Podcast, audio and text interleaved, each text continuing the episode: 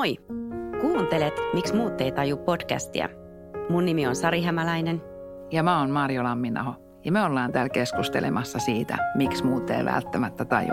Eli yhdeksästä erilaisesta tavasta suhtautua elämään. Pysy meidän mukana, niin opit, miksi muut ei taju ja ehkä opit itsekin ymmärtämään. Nyt meillä on vuorossa enneagrammityyppi viitonen, josta sanotaan, että se on tutkija ja asiantuntija. Mitä, miten sä Marjo kuvaisit viitosia? No kyllä mulle ensimmäiseksi tulee sana asiallinen ja jotenkin järkevä, perehtynyt. Sellainen niin kuin, että viitonenhan on, kun se kiinnostuu jostain asiasta, mm. niin sehän kyllä perehtyy ja tietää siitä kaiken. Et, et se on musta itse asiassa ihan huisi taitokin, että joku innostuu ja jaksaa ottaa selvää ja se, ja se asiantuntijuus näkyy just siinä, että tämä tyyppi kyllä tietää sitten Joo. niistä asioista tosi paljon. Se oivaltavuus ja semmoinen utelias tiedon jano ja tiedon halu. Et vitosella on se, että mitä mäkin olen viitosia oppinut tuntemaan, niin semmoinen mieletön halu ja tahto oppia uutta, ottaa selvää, oli asia mikä tahansa. Että siellä ei ole semmoista ehdotonta ei, vaan sitten, että me voidaan selvittää tätä lisää. Joo, tai se, että ennen kuin mä otan kantaa tähän asiaan, onko tämä hyvä vai huono juttu, mun tarvii ottaa tästä selvää. Kyllä, täytyy tietää, oli hyvin yes, täytyy tietää Joo. riittävästi siitä, että onko tämä niin kuin, mua kiinnostava juttu, että mä haluan siihen perehtyä. Joo, ja tästä ehkä tulee just se vitosen pätevyys ja semmoinen asiantuntijuuskuva siitä, koska se on, Vitonen on varmasti ottanut selvää asioista. Kyllä. Se on itse asiassa Vitonen on työkaverina aivan huisi.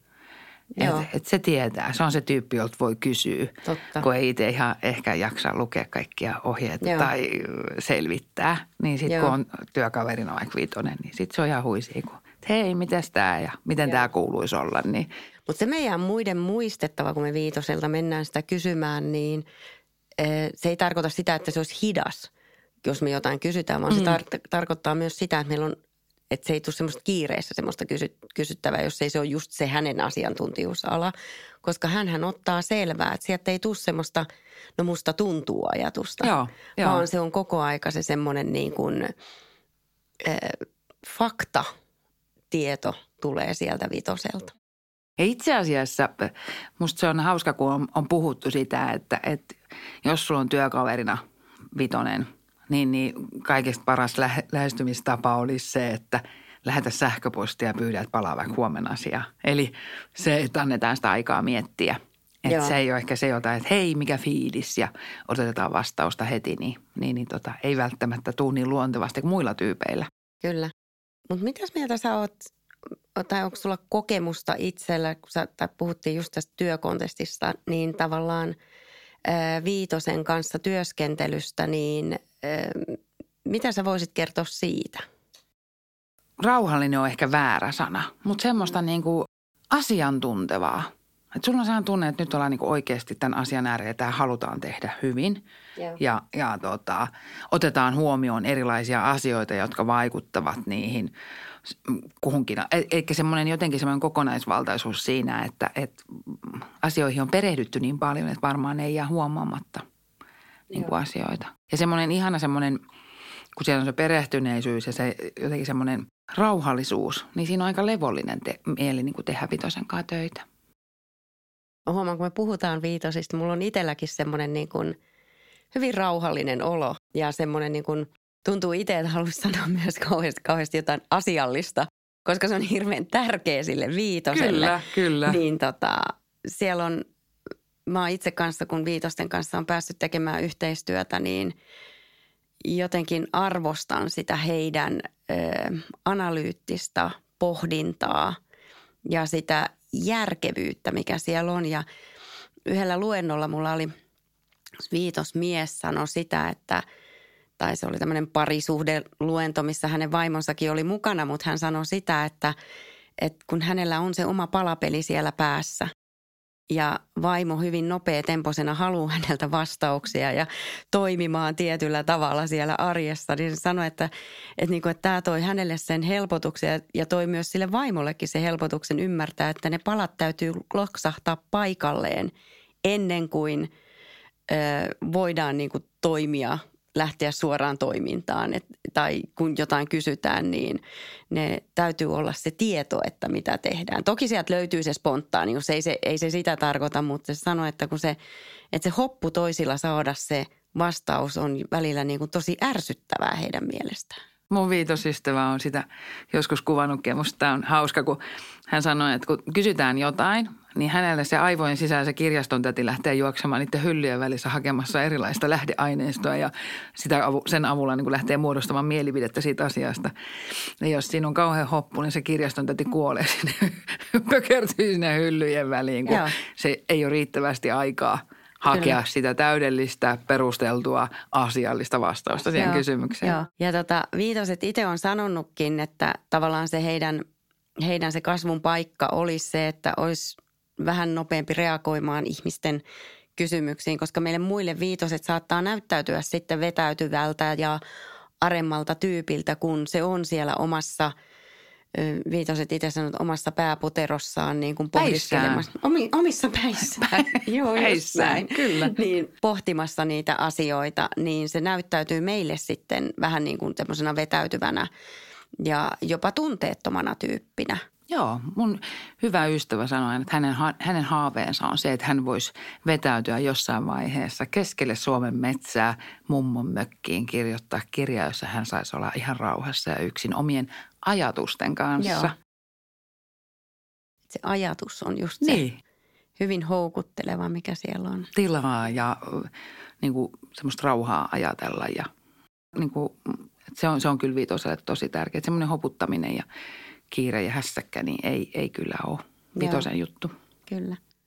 Mutta meillä on tänään ö, todella viisas viitonen meidän, meidän haastateltavana, niin mä odotan, että hän pääsee enemmän sitten kertomaan juuri sitä viitosen maailmasta meille. Otetaan hänet vastaan.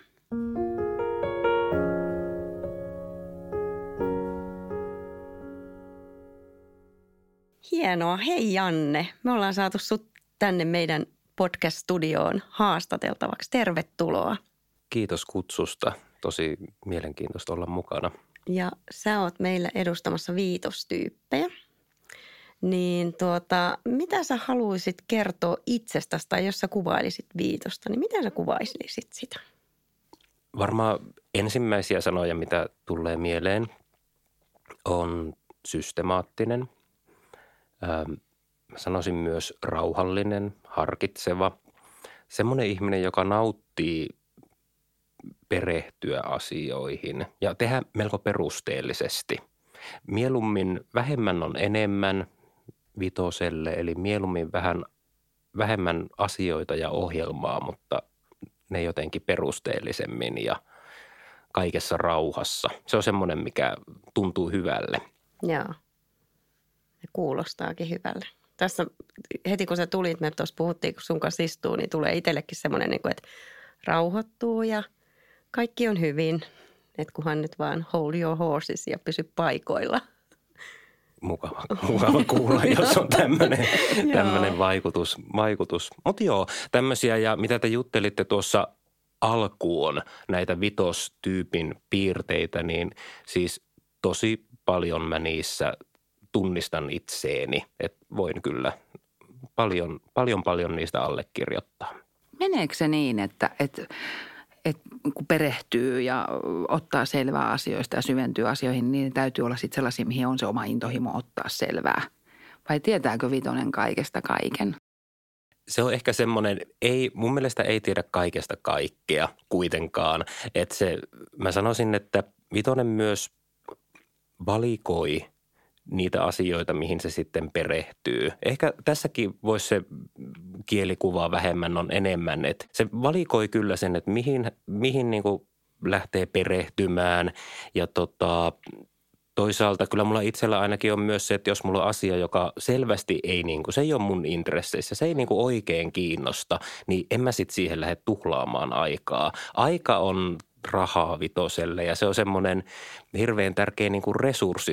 Sä et halua tuhlata sitä, koska sitä on niin kuin, ei sitä ole mitenkään loputtomasti, vaan sen haluaa käyttää semmoisiin itselle mukaviin asioihin tai hyödyllisiin asioihin, riippuu sitten, no vaikka työympäristössä ne on niitä hyödyllisiä, tuottavia asioita, kotona ne on sitten taas ehkä niitä mukavia tai perheelle mukavia asioita.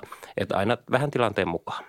Tota, me tuossa puhuttiin paljon Vitosen vahvuuksista ja, ja siitä, että kuinka upea, upea persoona on kyseessä. Mutta mitä sitten, kun olet itse viitonen, niin oletko koskaan huonolla tuulella tai koskaan, koetko stressiä tai mistä se stressi tulee ja onko sinulla jotain konkreettista esimerkkiä siitä? Kaikki enneagrammityypit varmasti on ihmisiä ja myös, myös vitonen ja kyllähän niitä huonoja päiviä on. Ja varmaan ja stressiä on ja varmasti äh, Toistatko vielä sen kysymyksen? Mä niin, unohdin sen. Ei, Joo. vaan mä heitin sulle liian monta kysymystä. Tästä tuli just tämä, niin, että älä toimi näin. Vaan se, että jos sä oot niin kuin, millainen sä oot stressissä? Mikä, okei, okay, otetaan Joo. tällä. Varmaan se tyypillisin on, jos on stressaava tilanne, niin mä tosi mielellään vetäydyn hetkeksi. Jos se vaan on mahdollista, niin vetäydyn omaan rauhaan, jos on mahdollisuus olla hiljaisessa tilassa ja järjestellä niitä omia ajatuksia. Se on siis kuulostaa siis, viisaalta. Kiitos. se on semmoinen niin kuin, ja se on silloin, jos on stressiä, mä tunnistan, että, ja on semmoinen hyvä hetki, että pystyy niin, se on se, miten mä mieluiten tekisin stressissä. Mutta onko se sitten se, että kun vetäytyy, niin se ehkä tuo sit meille muille sen, että, että mikähän tuolla nyt tuli ja sieltä ei tule sanottua sitä. Kyllä, mä voin kuvitella vaan, että ja on saanut myös palautetta, että vitonen tyyppinä voi vaikuttaa vähän sulkeutuneelta, vetäytyvältä, semmoiselta, että siinä muut jää ehkä vähän joskus miettimään, että vaikka että vitonen ei sano, vitosen on vähän vaikea sanottaa niitä omia tuntemuksiaan ja tunteita esimerkiksi, vaikkapa sitten stressin hetkellä. Se ei tule mitenkään spontaanisti välttämättä, vaan on kova halu järjestellä asiat ensin mielessään mahdollisimman selkeiksi ja sitten pystyy taas tulemaan ihmisten ilmoille ja käymään ihmisten kesken asioita läpi. Kun maailma on taas järjestelty paikalleen ja Ihan asiat. hyvin sanottu, Joo. kyllä. Joo, tietää taas mikä on missäkin. Hei sä sanoit äsken tuosta on tunteet, niin kuin tuttuja ne on vitoselle? Tai kaikillahan meillä on tunteet, mutta siellä on tietty sanonta vitosista, että siellä ei hirveästi niin kuin vähemmän tunnetta on parempi. Mutta mitä se sulle on? Tunteet ei varmasti ole, tai mulle ainakaan vitosena, niin mä, mietin, mä lähestyn asioita tosi paljon järjellä – miettien ja pohtien. Mä en myöskään niin kuin ihan vaikka siis ihmissuhteissa ja kotona ja näin, niin en mä välttämättä suhtaudu etupäässä tunteella asioihin. Se on semmoinen piirre, mitä toivoskin itsellään olevan ehkä vähän enemmän, koska äh, se, että menee aina sillä järki, järki edellä ja miettiminen edellä, niin eihän se elämässä, kyllä me kaikki tiedetään, että ei se ole ihan niin kuin se paras lähestymistapa. Mutta se on jotenkin semmoinen automaattiohjaus, mihin varsinkin sitten stressissä menee. Sä alat pähkäillä ja miettimään mulle ainakin, joo, tämä on se mun reagoimistapa. Ja toki niitä tunteitakin sitten on, mutta ne vaatii niin kuin – ehkä enemmän semmoista niin kuin, rauhallista ja turvallista ilmapiiriä, että Vitonen niitä lähtee näyttämään. Kyllä sillä niitä on ja kyllä se niitä näyttää, mutta se vaatii varmasti enemmän kuin, kuin ehkä keskimäärin ihmisillä. Mä kysyin sinulta aikaisemmin, mua vähän hymyilytti, kun mä kuulin itseni sanomaan ja kysyin siitä perehtyneisyydestä, että perehdyt sä asioihin vaan, joihin sä tunnet intohimoa. Ja samalla hetkellä mä mietin, että tuntea intohimoa jotain asiaa kohtaa, vai onko se enemmänkin sit sitä, että mä olen kiinnostunut tästä asiasta? Juurikin, no joo, toi varmaan se niin kuin, miten sen, mä itse olisin sanottanut sen varmaan tuolla lailla. Se on mulle kiinnostavaa, mielenkiintoinen tai mä koen sen vaikka hyödylliseksi tai – se sillä niin kuin jotenkin stimuloi. Eikä, eikä ehkä niinkään, että joo mä palaan tolle asialle. Niin, tämä intohimo. intohimo, joo kyllä. asiaa. joo, joo. joo. Hei tota, meidän podcastin nimi on Miksi muut ei tajuu. niin mitä sun mielestä muut ei tajuu? Ei välttämättä tajuu sitä, että asioihin perehtyminen voi olla tosi kivaa ja mageeta ja mukavaa ja sit saa oikeasti tosi paljon kiksejä. Ää, ja äm, että se ei ole esimerkiksi stressaamista. Joskus saattaa kuulla semmoinen, että hei, no ei tätä nyt tarvi hieroa tätä juttua, että hei, tehdään vaan. Ähm, mutta et vitonen, jos sulla on vaikka vitonen työkaverina tai siellä kotona, niin jos näyttää siltä, että se niin kuin hirveästi perehtyy johonkin asiaan, niin totta se voi olla, että hän oikeasti nauttii siitä. Se on merkki siitä, että hän pitää sitä asiaa tärkeänä niin kuin koko tälle porukalle. Että hei, tämä on oikeasti sen arvoinen asia, että jos vitoselle joku on tärkeä joku juttu, niin silloin hän varmasti perehtyy siihen. Ja hän haluaa myös sitten – jakaa siitä asiasta kyllä muille. Kysykää myös Vitoselta. Kysykää, hän nauttii kyllä siitä, jos hän saa sitten niin kuin jakaa sitä tietoa siitä asiasta, mihin hän on ensin saanut perehtyä. Niin mä sanoinkin tuossa aikaisemmin, että musta on ihanaa, kun on työkaveri tai lähellä ihminen, vitonen, jolta voi kysyä. Vitonen, se tykkää jakaa sitä tietoa, siis ehdottomasti, mutta se on vaan, toki se on sitten totta, että jos se on vaikka tämmöinen, sanotaanko työpaikan tämmöinen kiireinen tilanne, jossa no vaikka semmoinen innokas seiska koskaan ei malta lukea jotain kymmenen rivin ohjetta, vaan se aina tulee kysyyn sitä juttua erikseen, niin siinä jossain vaiheessa sitä vitosta saattaa vähän alkaa noin niin kuin, no se saattaa miettiä, että mitä se silloin tekee, Vitonen? Mitä se, onko se silloin, että vetäydytään, pidä heti itse tietoisi, vai mitä sä teet sitten? Ähm, no siis mä itse, mä kyllä siis, kyllä sitä tosi pitkään mielellään auttaisi. Kyllä Mitonen voi myös olla semmoinen lämmin ja haluaa oikeasti auttaa ja tukea ja näin.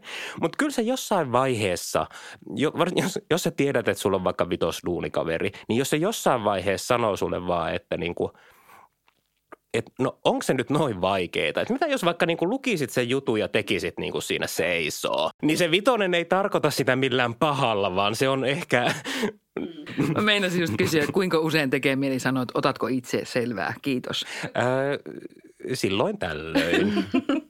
Mutta samaa hengenveto on pakko sanoa myös, että toki siis ää, vitosena itse toivoisi, se mitä mä itse toivoisin itselleni olisi se, että mä matalammalla kynnyksellä uskaltaisin ja tulisi mentyä sitten sen työkaverin luo, vaikka sen ihanan aktiivisen avoimen seiskan luo ja kysymään.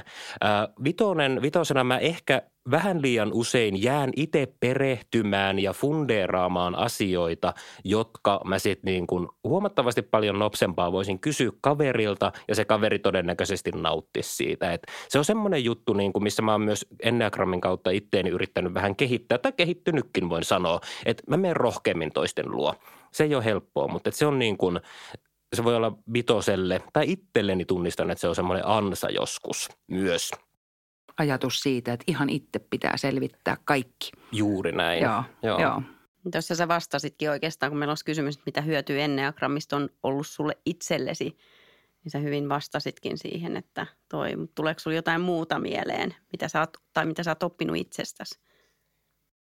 Toi oli ö, yksi esimerkki. Toinen, mikä mulla tulee mieleen, mä oon semmoisessa työssä, missä mä oon, se on aika sosiaalista. Mä oon isojen, ö, isojen tuota – että on paljon ihmisiä, ketä mä tapaan ja on myös tämmöisiä niin kuin tilanteita. Mä siis opettaja, vaikka luokkatilanteet, missä on niin kuin 40 opiskelijaa, mä siellä opettajana, niin se on se tilanne, mistä mulla on ehkä konkreettisesti eniten ollut enneagrammista hyötyä, kun mä varsinkin silloin, kun jos kaikki menee hyvin, niin silloinhan mä en ehkä niin tarvi. Mutta sitten kun on niitä haastavia hetkiä, niin jos mä silloin hoksaan katsoa enneagrammilasien läpi vaikka jotain ryhmäilmiöitä tai miten joku yksittäinen opiskelija toimii, ää, miksi ää, vaikka joku, tuntuu, että joku vaikkapa tehtävän ohjeistus ei oikein mene perille tai että oppiminen ei etene, niin siinä jos mä hoksaan katsoa enneagrammilasien läpi, niin mä hoksaan, että hei, tästähän tässä voikin olla kysymys. Toi ihminen ehkä, tämä on ollut vaan liian niin kuin yksityiskohtainen tai jotenkin perusteltu tai liian teoreettinen tämä tapa, miten mä oon tämän sanonut. Että hei, mun pitää vaan ottaa tämä vähän eri näkökulmasta. Tai että hei, toi opiskelija on sillä että tuntuu, että se niin kuin jotenkin vetäytyy, että ihan niin kuin se ei olisi yhtään mukana. Mutta sitten mä voin hoksaa, että hei, ehkä se onkin vaan se toinen vitonen, joka haluaa. He, hän oppii sillä että hän saa vetäytyä ja ää, tarvii sitä omaa rauhaa. Eli tässä se on auttanut mua aivan todella tosi paljon. Niissä tuommoisissa aika arkisissa Tosi selkeä ja kuvioissa. hyvä esimerkki. Joo. Niin ja vuorovaikun, minä suhteessa muihin. Ja jotenkin se, että, että kun ymmärtää se, että tämä on tämä mun tapa tulla tietoiseksi ensin siitä, miten mä reagoin. Ja sitten hoksata, että hei, siellä on monenlaisia muitakin tapoja. Ja miten mä voin tulla sitten niin kuin perille asti vastaan. Ja niin kuin jotenkin helpottaa sitä yhteyden muodostamista, niin tosi Juuri tärkeä näin. taito. Kyllä. Ja jos näkee vaikka, että kahden ihmisen välillä siellä tapahtuu jotain, että siellä on vaikka riita ja sitten päätyy siihen sitä sitten vähän selvittelemään, niin siinä myös on sitten, että siinä saattaa vaikka nähdä ihan ilmiselvästi, okei, siinä on niin kuin noin kaksi tyyppiä, jotka niin kuin nyt jostain ihan selvästä syystä sitten on mennyt sukset ristiin. No niin, otetaan tähän loppuun vielä sellainen hyvin tärkeä kysymys, että mitä sinä viitosena toivoisit tai mitä viitoset yleensä toivoo meiltä muilta – hirveän hyvä kysymys. Vitonen saattaa kokea, että varsinkin tämä tämän hetken maailma, kun on hirveästi muutoksia ja tapahtumia ja virikkeitä, niin tämä on aika vilkas vitoselle. Ähm, monesti saattaisi toivoa sitä, että äh, olisi ihan hitusen enemmän semmoista rauhaa, tekemisen rauhaa, miettimisen rauhaa, ähm, ehkä vähän vähemmän häsellystä. Se on semmoinen häsellys ja säätäminen on semmoinen, mikä saattaa se, tai sekoittaa niin kuin vitosta ehkä erityisen paljon. Eli äh, rauhaa, ajattelun rauhaa, tekemisen rauhaa ja ehkä jo, jotain myös tämmöistä niin kuin, että olisi niin kuin, äh, priorisoitas kanssa asioita vaikka, että hei, että sen sijaan, että meillä on niin kuin, että hei, no tänään me tehdään niin kuin tämä, tämä, tämä, tämä ja nämä kymmenen asiaa, niin että olisi vaikka selkeästi, että hei, tehdään nyt nämä kaksi juttua kunnolla. Ja sitten nämä muut on semmoisia vähäpätöisempiä, joihin voidaan halutessamme käyttää sitten kanssa aikaa. Tämä on, semmoinen, nämä on semmoisia juttuja, mitkä saa vitosen todennäköisesti tuntemaan olonsa mukavaksi ja hyväksi. Ja muista, tai siis mä myös niin kuin, Vitonen nauttii kyllä myös siitä – että jos häneltä sitten kysytään, että hei, mitä sä oot mieltä? Mikä sun näkemys on tähän asiaan? Ja myös sitten, jos sä hyvin sen vitosen tunnet, niin hei, miltä susta tuntuu tämä asia? Koska siinä kyllä, aika diipisti. Siinä mennään jo vähän diipillä, mutta kyllä se vitosellakin on ne tunteet. Ne ei ole koko aika siinä pinnassa, mutta kyllä ne siellä on. Ja jos hän saa ne jakaa turvallisessa ympäristössä ja sillä että se toinen oikeasti kuulee, kuuntelee sen, niin äh, vitonen arvostaa sitä sä oot silloin niin kuin vitosen ihan niin kuin top-ihminen. Ihana. Kiitos. Mun tuli ihan vedet silmää kohta tässä. Kiitos Janne. Ihan mielettömästi, että oot ollut mukana meidän podcastissa. Ja... Tämä oli ihan huisi kuunnella Vitosen suulla, miten Vitonen näkee maailmaa. Kiitos teille. Kiitos.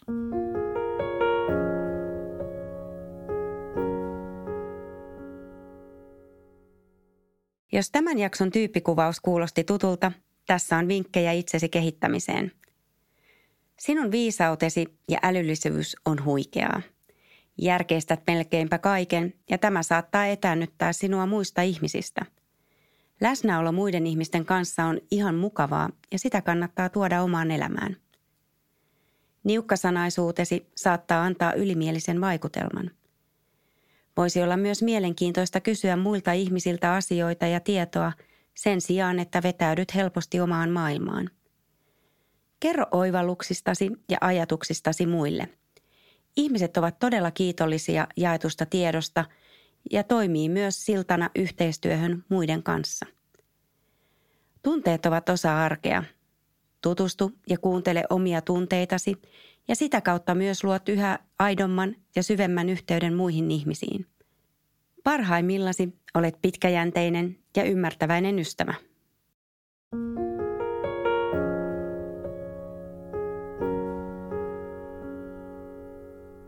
Moi! Kuuntelet Miksi muut ei taju podcastia. Mun nimi on Sari Hämäläinen. Ja mä oon Marjo Lamminaho. Ja me ollaan täällä keskustelemassa siitä, miksi muut ei välttämättä taju. Eli yhdeksästä erilaisesta tavasta suhtautua elämään. Pysy meidän mukana, niin opit, miksi muut ei taju ja ehkä opit itsekin ymmärtämään.